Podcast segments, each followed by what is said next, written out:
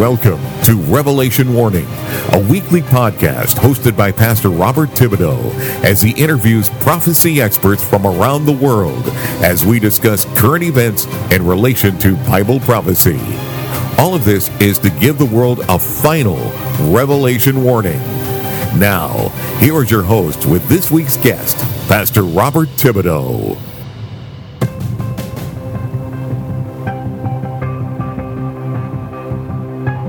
Hello, everyone, everywhere. Pastor Robert Thibodeau here.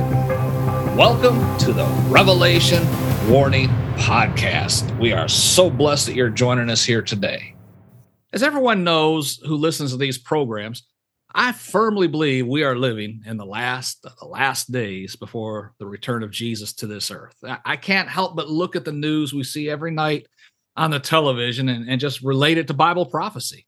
Our guest today, Kermit Zarley, has had a very interesting past, one that's been blessed by God for sure. He's an expert, though, on Bible prophecy and has been studying the Bible for the last 50 years.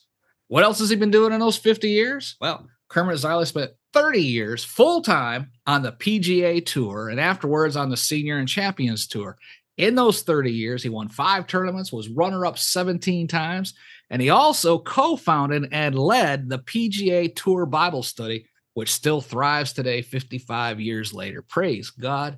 Now retired, Kermit is a pioneering author of books on biblical studies with nine books published, and his first book, The Gospel, was endorsed by none other than Billy Graham himself. Praise God. Kermit's now writing a 12 book series on Bible prophecy titled Still Here, with four of these books already published, and that's what we're going to focus on today. Help me welcome to the program Kermit Zarley. Kermit, it is such a blessing to have you on the program today. I appreciate your time. Well, thank you, Robert, and uh, it's a joy to be here with you. And now, the first question I always start with, other than that brief information I just shared, can you tell us in your own words who is Kermit Zarley? Well, I got a strange name, and uh, I was born in Seattle, Washington. Uh, I took up golf as a kid. I went to the University of Houston because they had a good golf team. They were winning the NCAA championship almost every year. I graduated from there and went on the PGA Tour.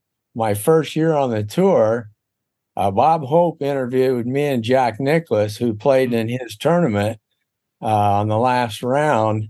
And uh, he said to Jack, Hey, Jack, who's this guy, Kermit Zarley, you play golf with today? With a name like that, he sounds like the pro from the moon. and that became my nickname with the media, the pro from the moon. Hey man, hey man, I, I remember reading that. Yeah, that was funny. But yeah, you you played in the heyday. I mean, you know, Jack Nicklaus, Arnold Palmer, and, and all them, and uh, I remember growing up watching that. I've always been fascinated with golf. Not very good at it, but I, have always been watching it. Uh, my grandson, he was he was excellent at it. He, I took him out when he was three or four years old and introduced him to golf, and he just took it. He he made the uh, varsity team as a freshman in high school and and won tournaments and all that good stuff. But uh, yeah, he he he just. I'm a retired cop, and when I used to get off duty, I'd work at midnights. We'd goes, Hey, let's nice day. Let's go play some golf. So I swing by, pick him up. He'd smoke all the cops. I mean, just seven years old. He was the, the, the, the challenge for our department was to beat Christopher at golf. Right? so, so, it was always a man. We, we, we, our family is just enjoying golf and, and I, I just appreciate your contribution to the game and, and, and just those memories, uh, just thinking about it just brings back memories. Praise the Lord. But you were studying the Bible even before you went on tour, correct? Yeah, that's right. Uh, I didn't come from a religious home, but both of my parents had respect for Christians because they they both uh, grew up in church going families. And so one of my uncles started pastoring a little Nazarene church a mile from my house. Mm. And so when I was five years old, my mother sent me off to Sunday school there at the church. And so I grew up going to Sunday school. When I was 13 years old, my Sunday school teacher, who was a student at the University of Washington. He had us kids memorize 10 verses in the New Testament. And one of them was Ephesians 2 8 and 9 For by grace are you saved through faith and not of works. And so I asked Gordy, what does this mean, not of works? I thought I was a Christian just by trying to be good. And he said, Well, let's talk about this after Sunday school class. So we did, just him and I. Mm-hmm. And uh, he invited me to have prayer with him, and I accepted Jesus into my life at that time. and so I believe I was born again, like Jesus said to Nicodemus in the Gospel of John in chapter three. You need to be born again. And so I believe I was born again into the kingdom of God by faith in my Savior and Lord, Jesus Christ. Amen. And so, but then we moved away from the church. Uh, I didn't go to Sunday school anymore. But when I went down to Houston to go to college, there were a bunch of guys in the athletic dormitory who were Christians and they were uh, meeting for Bible study in the dorm and I started joining with them, and that's when I I really started to grow as a Christian Amen. and became a student of the Bible right away and for the rest of my life.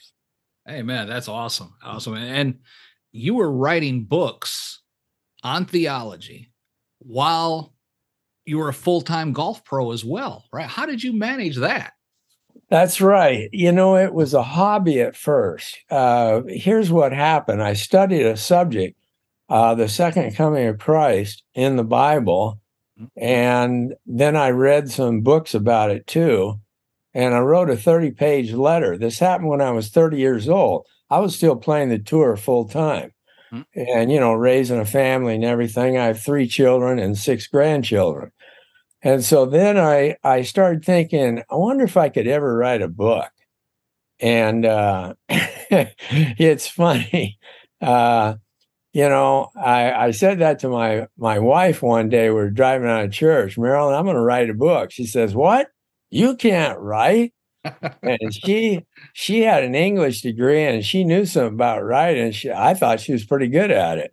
And I I laughed and I said, "Well, yeah, you're right, but I'm going to learn from you." She had a real good vocabulary. You see, mine was terrible, and so I hated to look the words up in the dictionary and all this. And so anyway, I but I had determination. If I put my mind to something, I'm liable to do it. Amen. And so that's what happened. And so uh, along came my first book there in 1987, The Gospels. Interwoven, and Billy Graham endorsed it. So I was on my way. And, and I have that book. Uh, oh, do we, you? Yeah, we we recently moved about three months ago, and there's a lot of stuff still packed up. I know I got because I purchased that book back. I got born again in 1992, and oh. you know, trying to read the Bibles and all that stuff, you know, was, was, you know getting confusing. So you know, along came Amazon, right? Yeah. And uh, and I remember I purchased that book, and I keep every book. I've you know, my grandson came in at the other house. We had three walls covered with bookshelves, goes, Papa, did you read all those books? I go, some of them several times. but your book is one of them that I did purchase because it just made it easy for me to understand the Gospels. You know? Oh, great! I, I, was trying to find it. It must be up in the attic, still boxed up, and uh, because uh, I was like, "Oh man, this would be a great shot just to hold it up, say, see." but hey, man, I know I got your book though because it, it, was one of the first books when I got born again '92. I guess I ordered it probably about 1994 or so, right in that area. Really? So, How about that? Praise the Lord. But the, hey. now, when you wrote this book, did you realize it was going to be something that you continue to do?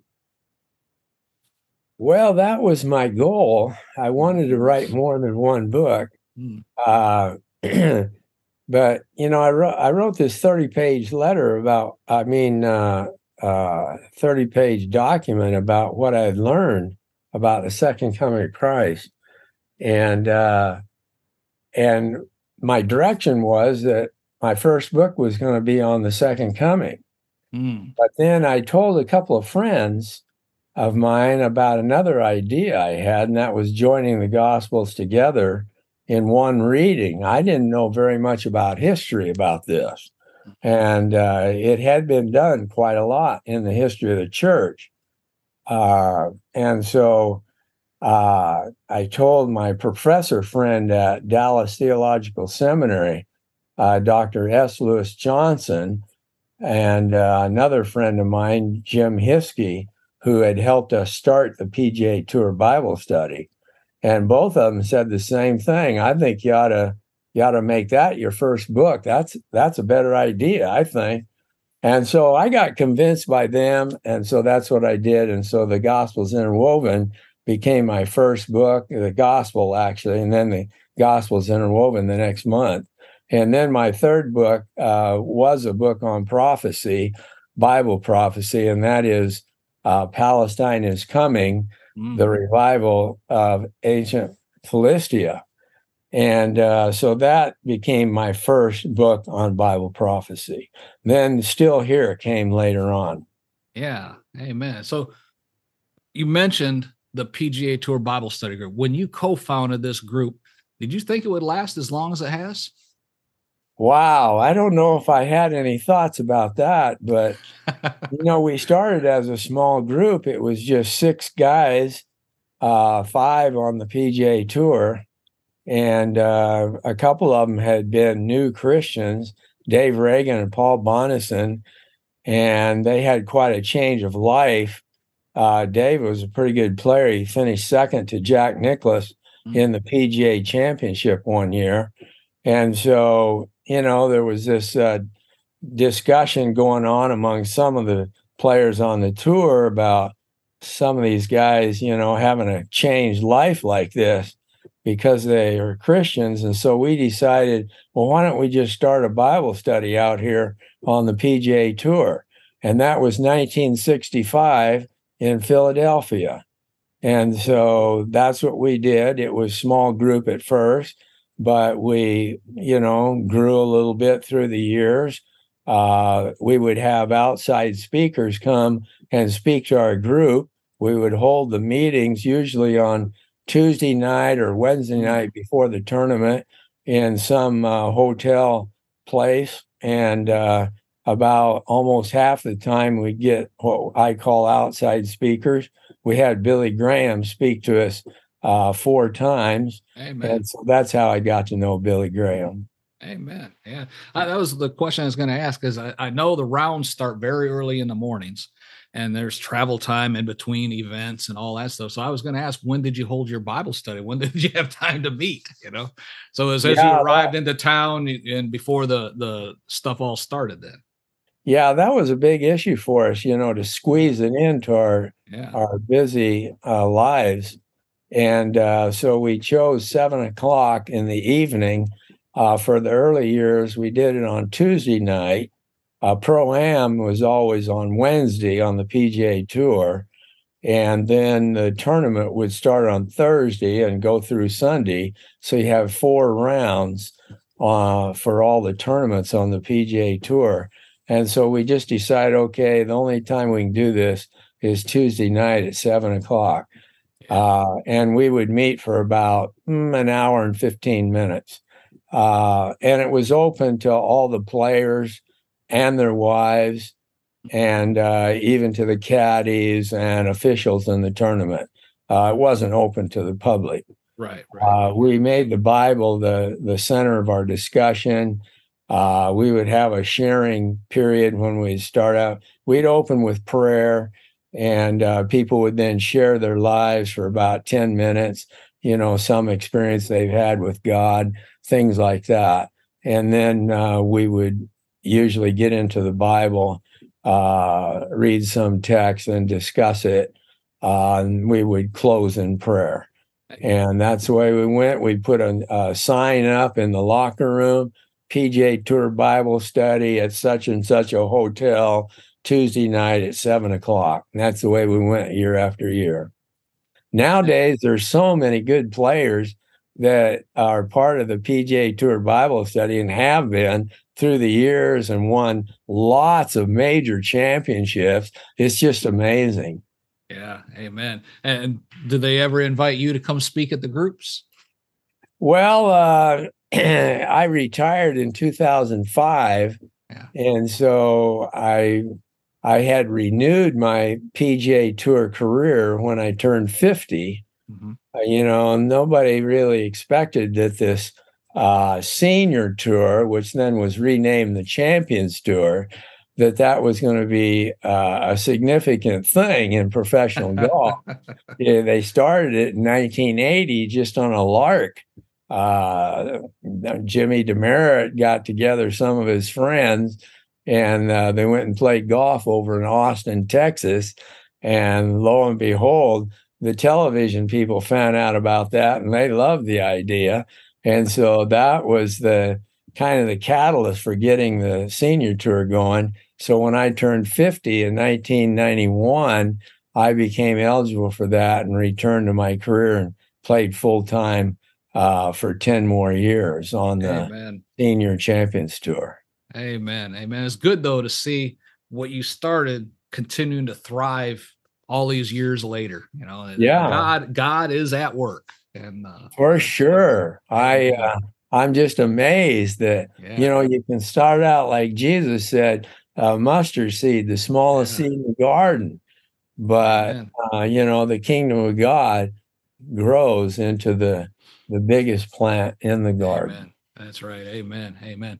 Now, let's shift gears a little bit. Now, you hold to the belief of what you call a historic premillennialist, and thus you are a post tribulationist. Now, I can respect that. I hold the same views basically, but at the same time, I have to admit, I kind of pray to be taken out of here before all the trouble starts, right? but but at the same time, I do believe we're going to be going through some troubling times in the not too distant future. Amen. But yeah. can you share with our listeners why you hold to the post tribulation viewpoint rather than the pre tribulation theory that's popular today? Yes. Well, um, in 1971, uh, in the off season of the PGA Tour, which would be like uh, November, December, um, I was reading my Bible in my study room in my home, and I was reading Jesus Olivet Discourse, and I came to the verse uh, in Matthew chapter 24, verse 36. Uh, no man knows the day or the hour uh, when the Son of Man will return. And uh, I knew that text, you know, pretty well. And but for the first time, it just jumped out on me. Uh, I also knew about the hypostatic union uh, that means that uh, Jesus is both uh, God and man, and that he has these uh, two natures. And so uh, I I just got to thinking, huh, wow. So this this caused me to study the the return of Christ, and I I, I, I, two verses uh, stood out at me. That was First Thessalonians four, uh, verses thirteen through eighteen, in which um, uh, Jesus is speaking of the uh, the dead shall rise and he shall return. And I had always been taught for twelve years that Jesus' uh, second coming was in two parts. And so I, uh, the first part would be before this tribulation, which I was taught would last for seven years. And they called that the rapture. It, they said it was silent. Uh, Jesus would come into the air from heaven, and the people of God who were deceased would come up out of their graves, and those who were living would then join them, go up into the sky and meet Jesus in the air, and then he would take them off to heaven. That's called pre tribulationism. And I was still a premillennialist. That means that uh, when Jesus comes after the tribulation, he'll come and bring his church with him down to the earth. And then he will establish his kingdom on the earth and in all of its fullness and glory and this is called pre uh, premillennialism. So pre-tribulationism is a view within premillennialism. The other two prominent viewpoints uh, are um, post uh, post millennialism and amillennialism. The Catholic Church generally uh, has been kind of amillennialist. And so I've been a premillennialist all of my life since I was 18 years old. But uh, I then questioned uh, this verse and thought, well, uh, I don't know about this separating these two events. It seems more to me like uh, various passages in the Bible are just speaking of one second coming, and it would be at the end of the tribulation. And so I read some books, Dr. John Walvoord, president of Dallas Theological Seminary. That school had been the main school in the United States that taught the uh, pre tribulational view of premillennialism, wrote a book about it, The Blessed Hope. So I got his book and read it. But then he he mentioned George Ladd, who is a professor over uh, at um, uh, can't think of the school now over in Pasadena, Cal Fuller, Fuller Theological Seminary, and he he uh, wrote a book uh, that was historic premillennialism, meaning not a pre-tribulational rapture, but there was just one event, the second coming at the end of the tribulation. So I got his book and then I was learning about these early Plymouth brethren who had really established, reestablished premillennialism. The early church fathers had believed in this, uh, but then eventually other views became more dominant in the history of the church. But the Plymouth brethren renewed it in the early part of the 19th century. And uh, the two leading uh, teachers among them were John Nelson Darby and Benjamin Wills Newton. And then Darby started teaching this pre tribulationism within the premillennial viewpoint. And Newton disagreed with him, and there was a clash. And then there was a division of the Plymouth Brethren, and you have the open and closed Plymouth Brethren because of it. And so I I decided I'm going to go to Dallas Seminary. I lived in Houston, and so I went up to Dallas Seminary, rented a hotel, and stayed there for one week in the library from the moment they opened the door to the time they closed the door at 11 p.m. And I studied all these books by John Nelson Darby and Benjamin Wills Newton, uh, who wrote about this stuff. Uh, Darby wrote 34 books, and most of all this was on Bible prophecy. Yeah. And so I became convinced that no, Newton is right. There's only one second coming. There's it's not split up into two different events. And so there isn't a pre-tribulation rapture. There's only Jesus coming at the end of the tribulation. Amen. Amen. That Amen. became my view. Amen. And, and as I've progressed in life, I guess you could say I'm holding to the same thing because I mean I see stuff going on in the news right now that you know it's I mean it's lining up pretty good. Let's put it like that. But we ain't seen nothing yet. It's just yeah. these are just the birth pangs, you know. But the amen. Yeah. Well, let's look at your book series. Still here. Okay. Uh, you began this book in 2006 with the Third Day Bible Code. Can you give us a synopsis of this book in the series, and and has your premise changed since you first published the book? No, it's it's remained the same. Uh, when I uh, became a serious Christian studying the Bible back when I was in college, I I uh, would put a, a sheet of paper in the back of my Bible, and I'd write down questions, questions that I had about the Bible.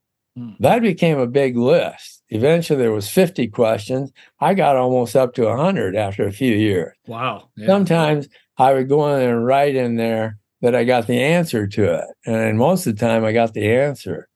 Uh, and so i had this one question for a long time. I didn't do anything about studying it. And it was in hosea chapter 6 i'm going to get my bible here and i'm going to make sure that i don't misquote it. Uh, Hosea chapter 6, uh, starting with verse one. It says, uh, "Come, let us return to the Lord, for it is He who has torn, and He will heal us. He has struck us down, and He will bind us up. After two days, He will revive us. On the third day, He will raise us up, that we may live before Him." Amen. And so I was wondering to myself, ah, that seems like that's talking about the resurrection. You know, Jews, Orthodox Jews, they believe like Christians do. Uh, in fact, that's where we got it from. You know, I just read from the Jewish Bible right there. Yeah. That's part of the Christian Bible, the Yeah. Old Testament. And so uh, they believe in the resurrection too. And so uh, I wondered, what does this mean? Two days will revive us. On the third day, it'll raise us up. And so one day I said to myself, you know, I haven't looked into this, but today I don't have anything to do. And this was about 2004. And so I opened my Bible and I said, okay, the first place to start, get your trusty Bible concordance out. Amen. So I got it out. Concordance. I Amen. regard uh, uh, Bible concordance as the second most important book in my library. Amen. My Bible. And Amen. so this is the way a Bible student should be. That's and so. I got it out and I looked up uh, uh, second day and and third day and fourth day and fifth day and sixth day. And you know, I looked up third day first and I I thought, oh wow, the, there's a third day motif in some of the most important events that ever happened to the nation of Israel in their history. Mhm. Look at uh, uh, Abraham in Genesis 22. Uh, God tells him to go sacrifice his son, his only son, Isaac. And uh, he makes this journey, he doesn't even know where he's going. Uh, but he's headed from Beersheba, where he's living, up towards uh, Jebus, you know, and that's where Jerusalem came about Now, uh, at least that's what is believed in uh, in Jewish history in you know literature. Yep. So anyway, but he uh, the Bible says in verse four he looked up and he saw the place. He looked up on the third day. He saw the place where God wanted him to sacrifice Isaac, and so I thought third day, and so then uh, you know in my concordance I'm learning. Uh, well, third day was important when Moses uh, took the children of Israel out of Egypt and uh, they went down to Mount Sinai. And Moses went up on the mountain, spoke to God. And God said, Go down and tell the people I'm going to come down and see them on the third day. Get ready. Yeah. And so then Moses got the Ten Commandments after that. So you have this third day Yeah. motif through so all these, you know, Esther saved the Jews on the third day. Day. That's in chapter uh, three and five in Esther, Yeah. book of Esther. And so uh, I was just amazed at this. What is this importance of third day? Because Jesus, we believe, Christians believe, was raised from the Raised on the dead on the third day. Why was he raised on the third day, not some other day? So Mhm. this became the basis of my book, The Third Day Bible Code. Amen. And it became the only book ever written in the history of the church, all languages and everything, as far as I know, a full book on this subject of the third day in the Bible. Amen. Amen. Amen. Now, book two is called Warrior from Heaven. It was published in 2009, and it's about Jesus, our warrior king, delivering the nation of Israel at his second coming. Can you share a little bit about that? Yes, that book begins with the Antichrist gathering the leaders of the world and their militaries. They they come down into Israel to wipe the place out, and uh, that's when you know there's a temple there. The Jews have built the temple, which would be the third temple, and so they're. Uh, uh, when uh, when Solomon built the first temple, uh, he dedicated it and gave this wonderful prayer to God. Yeah. Amen. And uh, and so he prayed to God that when my people are being attacked by an enemy or some terrible trouble is happening, if they will go to this place where God has placed his name in this temple at Jerusalem. Uh, please come and deliver us. And so uh, in my book, uh, Jews are gathering at the temple. This is at the end of the tribulation, and they're praying to God uh, for deliverance because the Antichrist and all these armies are coming to destroy the place. Yep. And uh, and so this is when Jesus returns, and he comes into the air, and you see this light. You know, there's all this darkness, and you see this light coming, and it's Jesus, and he comes down and delivers his people, and it goes on thousands of uh, verses in the Bible about the end times. And I join them all together in one reading in the present tense, like a newspaper reporting. And I put all of the scripture references in the margins mm-hmm. and uh, to keep them out of the text. Yeah, That's amen. Warrior from Heaven. Yeah, amen. Amen. Now, book three is a little more current, published in 2020, titled Moses predicted COVID 19. Let me ask you, did Moses predict COVID 19? well, it's an ambitious title. I had another verb in there, and uh, I think it was indicate or something. And my eldest daughter is my webmaster. And she said, Dad, that's not a very attractive title there. And so she says, put in predicted. So I'm going to blame it on her. but here's what the book is about COVID hit in 2020, and I had never really known very much about the history of, of pandemics that the United States of America and sometimes much of the world had suffered in modern times. Uh, but I started looking at it one day, and uh, we had this terrible one called the Spanish flu back during the second, uh, First World War, and uh, then you know there were all these pandemics afterwards, and I noticed that oh, they think okay, first of all, these pandemics uh, were caused by a coronavirus. Well, that's what COVID 19 is a coronavirus. And so then I learned that they believe that each one of these pandemics, there are actually nine that have happened in the past since the Spanish flu in the United States. And they believe that each one was caused by an animal, um, four of them by bats, if COVID 19 was caused by a bat. We're not actually sure of that. But uh, and so anyway, I this caused me to think of, huh, each one of those animals, uh, Moses has these food laws in Leviticus 11 and Deuteronomy 14, and they're about meat, animal meat, that he says, okay, you can eat this meat, but you can't eat this meat. So it's called clean animals and unclean animals. And of course, he's getting his information from God right. up on Mount Sinai.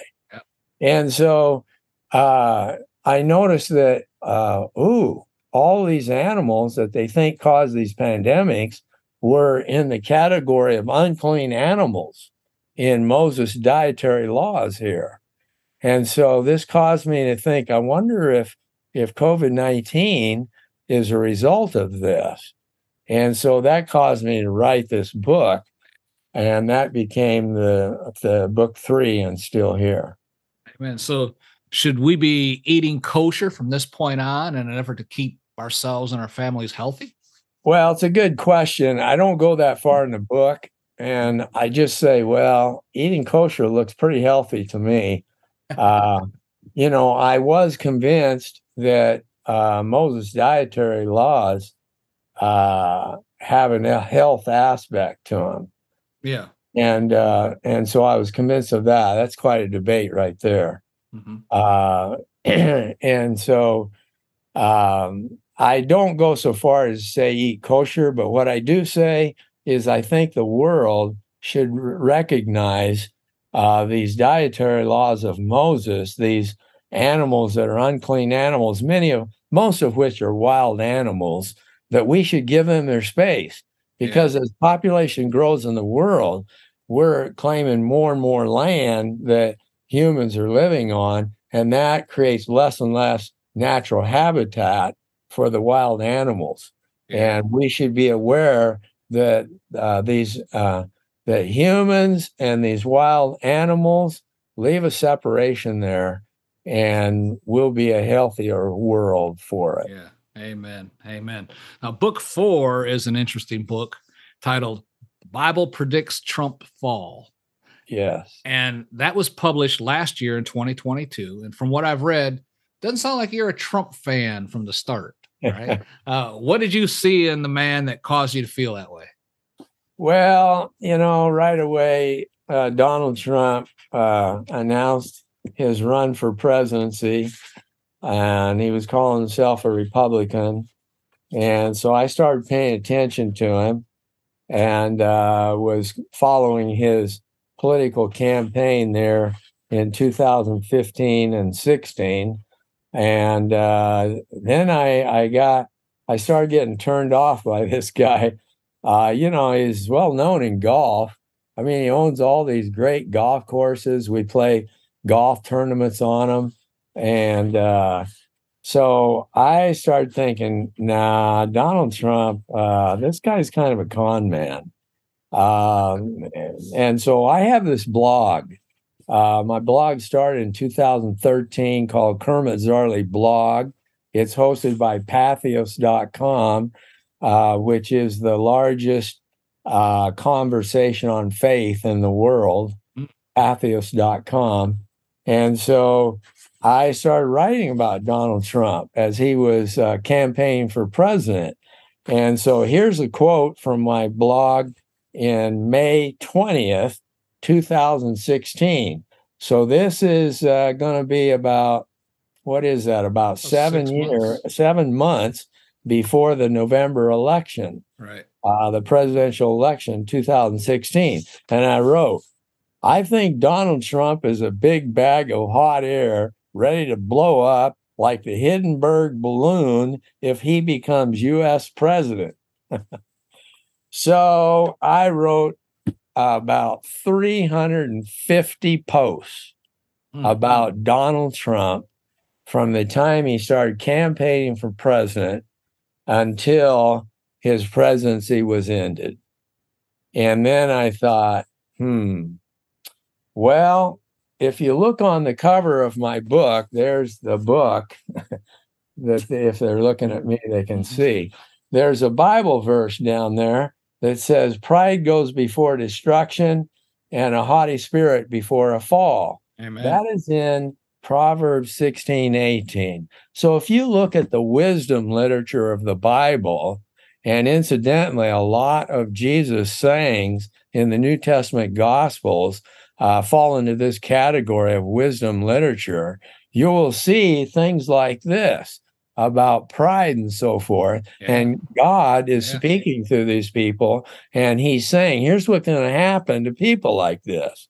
And so that's what the, uh, I turned this into a book. I just, uh, it was all of my quotes, uh, you know, many of my quotes from, from my blog. Amen. So you were writing these things extensively on your blog while he was president. Yeah. So these were not hindsight 2020 type things these events were eh, they already occurred and then you were writing them down and now looking back you know you can see it uh, how was your blog being received by fellow believers while all this was going on that's robert that's a real good point you're making right there and that's the reason i wrote the book uh, is to is to just show that i was saying all this back then and why was i saying it I was saying it because of the Bible. Yeah. And yet we've got all these Christians, especially in evangelicalism. I've been an evangelical all of my life since I was, you know, born again, I believe, and been in evangelical churches all my life. And they're all, you know, being convinced of Donald Trump. But why are they being convinced of the, him and supporting him and voting for him as president? Well, it was transactional. I mean, you know, he was going to do whatever he could about the abortion thing uh, because that's what they wanted. Uh, they wanted to get ro- rid of Roe versus Wade. They wanted to get more conservative uh, judges on the Supreme Court. And it goes on and on like this. And so Trump just realized hey, this is a big untouched uh, voting block here, these evangelicals and a lot of other Christians with them. And uh, they haven't been listened to that much. That's what his his advisors were telling him, and so he was, uh, you know, he was he was telling them, "Hey, I'm going to give you what you want," and that's what happened. But at the same time, it was bringing ill repute on Christianity, in my opinion, yeah. and so that's worse. Mm-hmm. And so that's why I came out against it. Yeah. Amen. Can you share some of the Bible scriptures you shared about Donald Trump that applied to him while he was president? Oh, I would say uh, main one is Trump is all about winning. Well, hey, I was a professional golfer on a PGA tour. You think I'm not about winning? I know about competition. Yeah. I was in athletics professionally. And so, yeah, the world runs on competition a lot and you strive to win and all this stuff. But be careful about it. What does Jesus teach? Did Jesus win? Jesus went to the cross. Yeah. And so he died for our sins. And that's how he became a winner. He says the first shall be last and the last shall be first. And so that's the thing that Donald Trump doesn't understand. Yeah. And all Christians should understand this. Humble yourself before the mighty hand of God. Amen. And he will lift you up. Amen. Amen. Well put. Now, this book series, uh, still here. It's supposed to be a 12 book series. When's the next book in the series? When's it titled and when do you believe it'll be published? Okay. The next book is entitled The Late Great Plastic Empire. Mm. And so it's a takeoff from Hal Lindsey's book, The Late Great Planet Earth, that was published in 1970. Yeah. Hal Lindsey and I come from the same church mm. in Houston, Texas. I heard Hal in my freshman year at college. I went to a Campus Crusade for Christ retreat, and he spoke on Bible prophecy. He spoke on the nation of Israel. Uh, Israel becoming a nation again after 1800 years of dispersion of the Jews throughout the world. They lost their country. The Romans threw them out. And then 1948, they get their country back.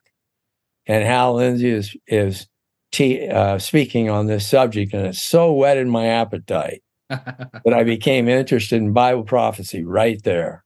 Amen.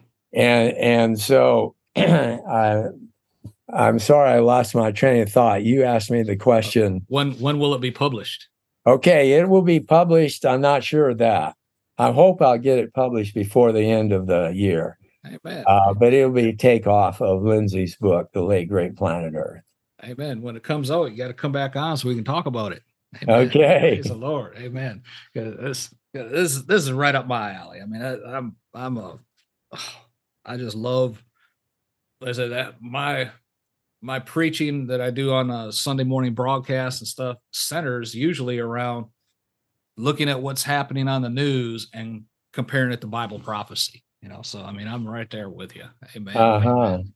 Amen. So when you see the huge natural disasters happening, you know, and many in places that haven't had to deal with things on this level before, you see the wars and rumors of wars going on, you know, mainly between China, Russia, Iran, and the United States. Inflation and crime out of control, the breakdown of social norms. What is your opinion on what the short term future holds for this nation and the world? Oh, wow. That's a big question. Um, well, first of all, uh, the Apostle Paul says in Second Corinthians 2, uh, there was a, a rumor going around, uh, and, and must have been going around there in the church at Thessalonica in Greece, uh, that the second coming had already happened. Yeah. And so he had to squash that idea. And he says, no, two things have to happen first. Two pro- Bible prophecies have to happen first in the world before Jesus can come back. And that is the apostasy, which means the falling away. Now, what does the falling away mean? Falling away from what? Well, I believe it's the falling away from goodness, righteousness.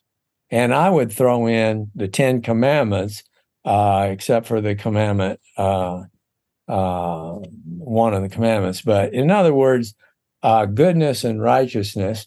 And then Paul says also the man of lawlessness, who is the Antichrist. And so it's these two things. Well, there are others uh, in the prophets that we could read about also that have to happen first, just like the building of the temple at Jerusalem. That has to happen before the second coming of Christ. Um, but so anyway, the apostasy is a falling away. I that's I believe that's been happening in my lifetime. There's been a falling away going on, and it will just continue uh, throughout the uh, time until Jesus returns. Yeah. And uh, you know, we can we can try to we can get in these culture wars and and try to establish righteousness in the world uh, by laws and so forth. But it all starts in people's hearts, and. Christians should be centered on this that everybody needs to have God in their life. Amen. God is the creator. God made us, and we're not a satisfied being until we let God come into our lives. And uh, we believe, Robert, that that happens by believing in Jesus. And so this is this is what life is all about.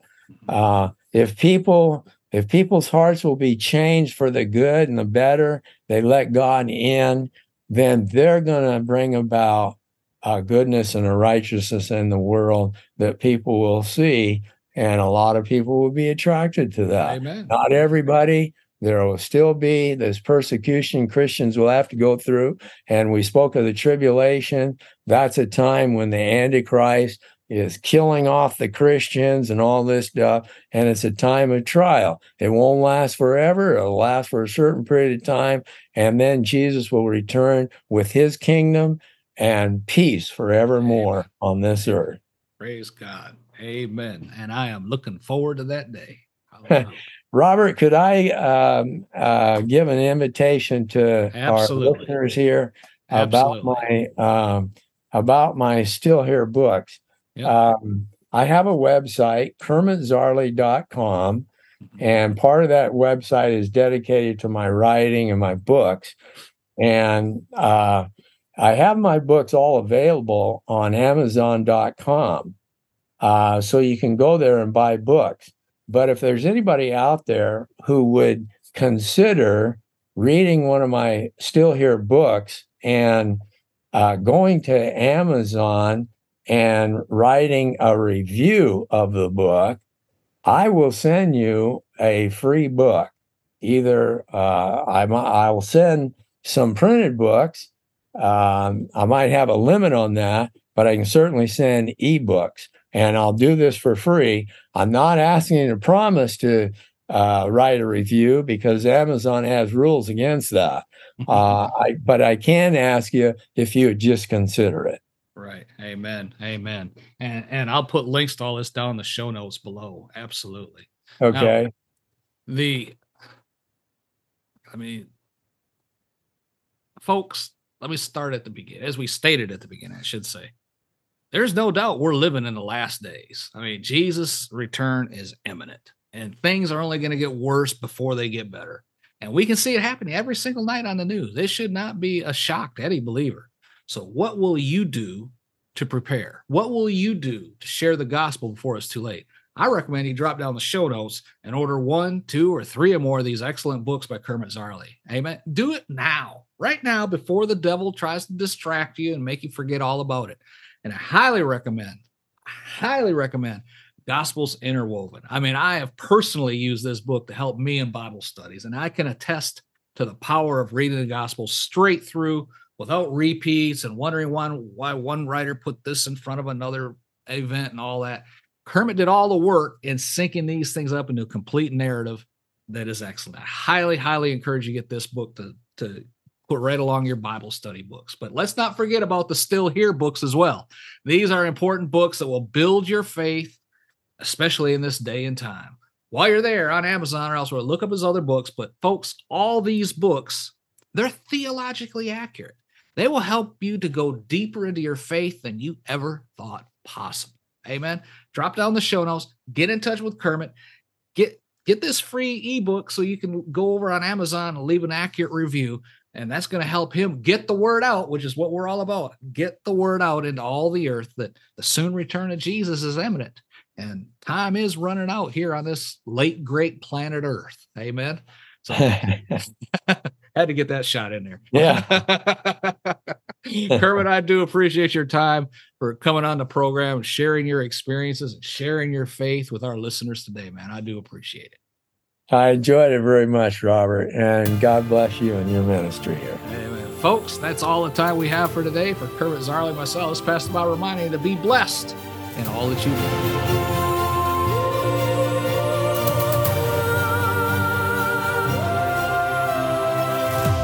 You have been listening to Revelation Warning with Pastor Robert Thibodeau and his guest expert on Bible prophecy as it relates to current events. This podcast is not designed to invoke fear, but concern. Help us to make everyone aware that the soon return of Jesus is close at hand by clicking the like, subscribe, and then share buttons below. Share this episode with your loved ones, friends, and coworkers. For more information on our ministry, please visit podcasterforchrist.com and be sure to come back next week for another episode of Revelation Warning.